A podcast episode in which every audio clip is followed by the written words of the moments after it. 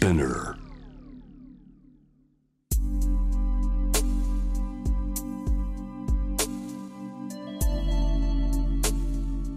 眠らない街六本木。高層ビルの一室に現れる深夜の保健室。重たいドアの向こう側。ここでは誰もが飾らない言葉で語り始める。心の声を聞き出す。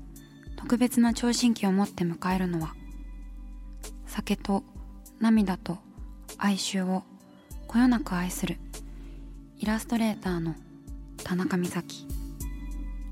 恋仕事家族。そして性のこと。一人一人で違う。体と心のカルテ。J-WAVE ミッドナイトチャイム。ようこそ深夜の保健室へ。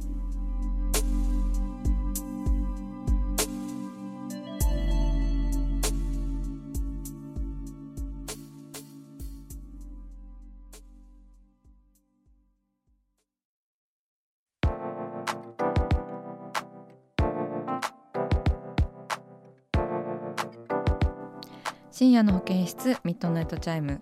今夜は同居人の染谷フニムさんと一緒に田中美咲の2021年を振り返りますよろしくお願いいたしますよろしくお願いします。お願いしますお願いしますね。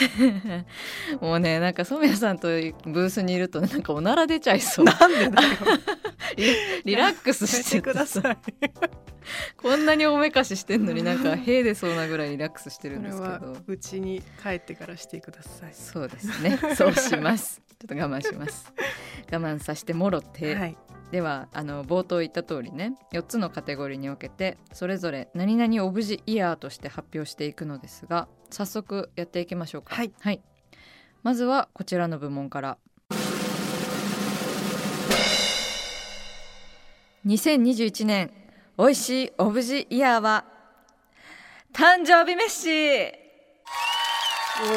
あー。おめでとう。何何何何何何って感じなんですけどあの我々ね生まれ年が、生まれ年がっていうか生まれ月が近いというか10私が11月14日で染谷さんは、12月の2日でね、うんうん。ちょうど冬生まれというか秋生まれとそいうだね。ね。でなんかどっちも、まあ、私が東京にうんうん。いたタイミングでちょうど、あのお互いに祝い合ったんですけれども、この「おいしいオブジイヤー」ということで誕生日にねうん。染谷さんが作ってくれたご飯をノミネートというかあの受賞。あら、ありがとうございます。美味しかったんですよこれが。なんかしかもあれだよねお品書きとかもあったよね。そう、なんか、プレゼントどうしようかなって結構迷ってしまって、うん。結局ご飯にしようってうんうん。思い立って、ででもスペシャルな感じにしたかったので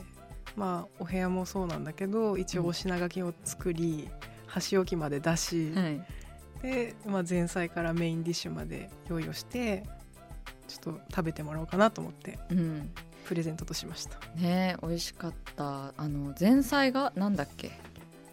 洋梨と、ねそうだ。生梨と生ハムのサラダだったかな、うんうん。フランスの時期だったのでね、ね、うん、その山形のねそう美味しいでっかいラ・フランスが届いたのでそれを生ハムと一緒に食べてでその次が？えっ、と鶏肉の赤ワイン煮だったかな。はい、うん。ね。してもろって、はい。であとなんかパン食って、うん、あの女優の二村沙和さんもはい。ちょっと私たちのお友達なので来ていただいて急遽。ね3人でご飯食べながらガールズトークをしたといううん。うんいい誕生日会でしたね。いい誕生日会だったね、なんかほっこりした、うん。そう。なんか染谷さんはねあの事前にこうシェフとしてのあの設定を作って気持ちは気持ちから作り込んで あの誕生日を用意してくれたんですよね。だから設定としてはその 美咲さんはついこの前に結構長い付き合いをしていた恋人から、まあ、別れを告げられてフリーになった女性、シングルの女性でうんで私は私でこう10年ぐらいいいとこのレストランで修行した後に独立したての女性みたいなうんうん。ここう給油の設定でそこに 海沿いにこ小ぶりなこうレストランをこうたこう持っているシェフとしてうん。ちょっと料理をしてみるっていうのをやってみましたね。そう。海海沿いにこう。なんだこれ。海沿いのシェフという設定で染谷さんが恥ずかしいな。私を 迎え迎えてくれたんですけれども。はい。そそんな誕生日だったね。そうめちゃめちゃ美味しかったです。やっぱ気持ちが入ってたからね。その設定と 出てましたね味に。出てましたね味に完全に。でも全然なんか海の幸とか全然出てこなくて。ね そう海あんまり関係なかったんですけど。そうね。美味しいオブジーや染谷さんはありますか？まあでも私も実は誕生日のあのお祝いのご飯で、ついこの間だったね。そうそう。あのご飯返しをいただきまして。はい。私も。田中さんの料理はあの中華料理でね統一されてて水餃子を作っていただいたんですけど、うん。まあ、染屋サイズだと言って あの小ぶりなみかんぐらいの水餃子があの 出てきましてはい。大変ごちそうでしたね。はい。美味しいごちそうでしたね。でっかい水餃子作りました。やっぱ誕生日だからね。バースデー水餃子。結構もう水餃子職人になりつつあります私は。皮から作ってね。そうさすがでしたね、美味しかったね、うん。あれなんか今年はあの2人で過ごす時間があんまりなかったっていうのもあって、うんうん久々に水餃子食べられてすごく嬉しかったです、うんうん。うん。やっぱりあれは滞在時間が長くないと作れないからね。あの気持ちを込めて私もおめでとうの気持ちを込めてそんな作り合った誕生日飯 誕生日飯でしたね。はい。ありがとうございます。では続いてやっていきましょう。今年ハマったものナンバーワンの発表です。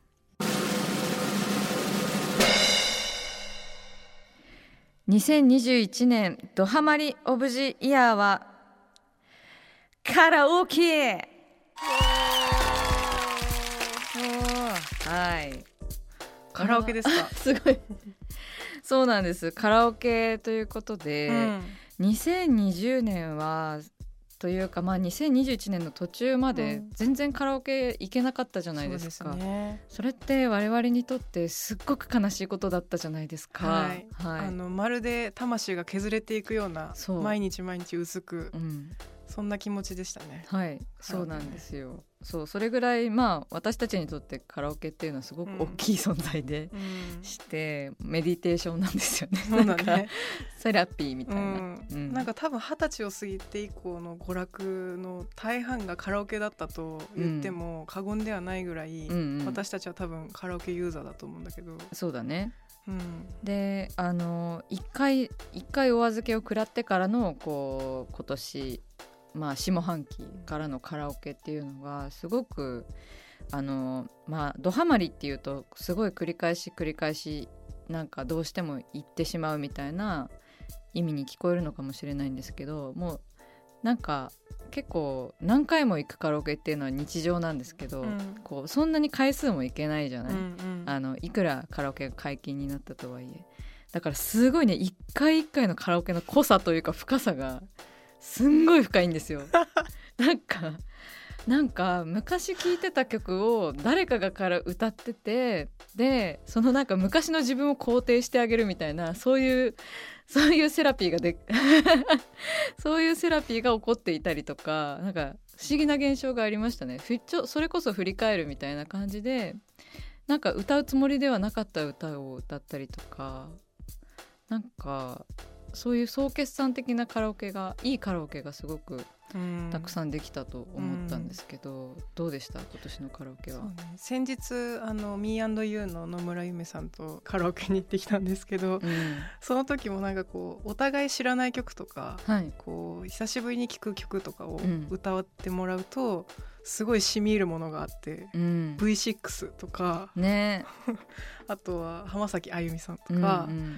すごいあなんかこう10代の頃に幼い頃に聴いてた曲をもう一回カラオケで聴くことによってなんか今の自分にこう戻ってくるみたいなうんうんうん。ことがカラオケで起きててそれは確かにカジュアルにもうなんか行きたい時に行っていたカラオケではなかった感覚かもしれないなと思いますね。ねなんかその世代間とか、なんか曲のどういう部分を大事にしているかとかあとカラオケってやっぱりあの歌詞が読めるじゃないですか、うん、歌と同時にね、うん、だからあこの曲って流行りの曲だったけどこんなにいいこと言ってたんだみたいな。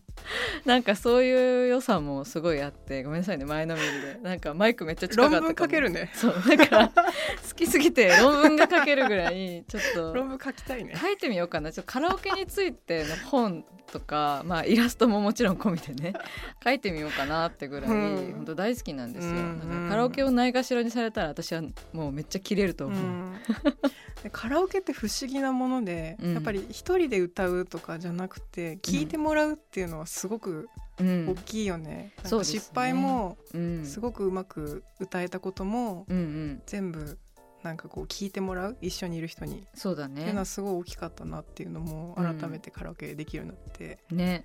感じたことではあったかな。はい、うん、ちなみにあの今年はリスナーの皆さんからもあのオブジーイヤーをね募集したんですよ。嬉しいですね。嬉しいですね。うん、であのお便りいただいたのを読みますね。はい、白ごま担々麺かっこ中太さんのドハマりオブジイヤーはニトリで購入した冷感素材の布団枕と合わせて購入したのですが暑かったこの夏も冷房なしで乗り切れましたということでしてすげえ。なるほどね。導入したい、うんうん、なんか評判は聞く気がしますね。あそう、うん、あ確かにでも聞くかもしれない、うん、冷房なしで乗り切ったのすごいね。すごいね、うん、へえ。ちょっと気 気になります、うん、はいありがとうございます。なんかそうねこういうととどまるもののタイプのこうドハマりもいいですよね、いいですね、ついついこう食べちゃうものとかじゃなくてね、ずずっとお家にあるものっていう感じで、うんうん、なんかじわじわとあとねなんか夏の暑さとかもちょっとだけ思い出しました、ね、お便りのおかげで。うん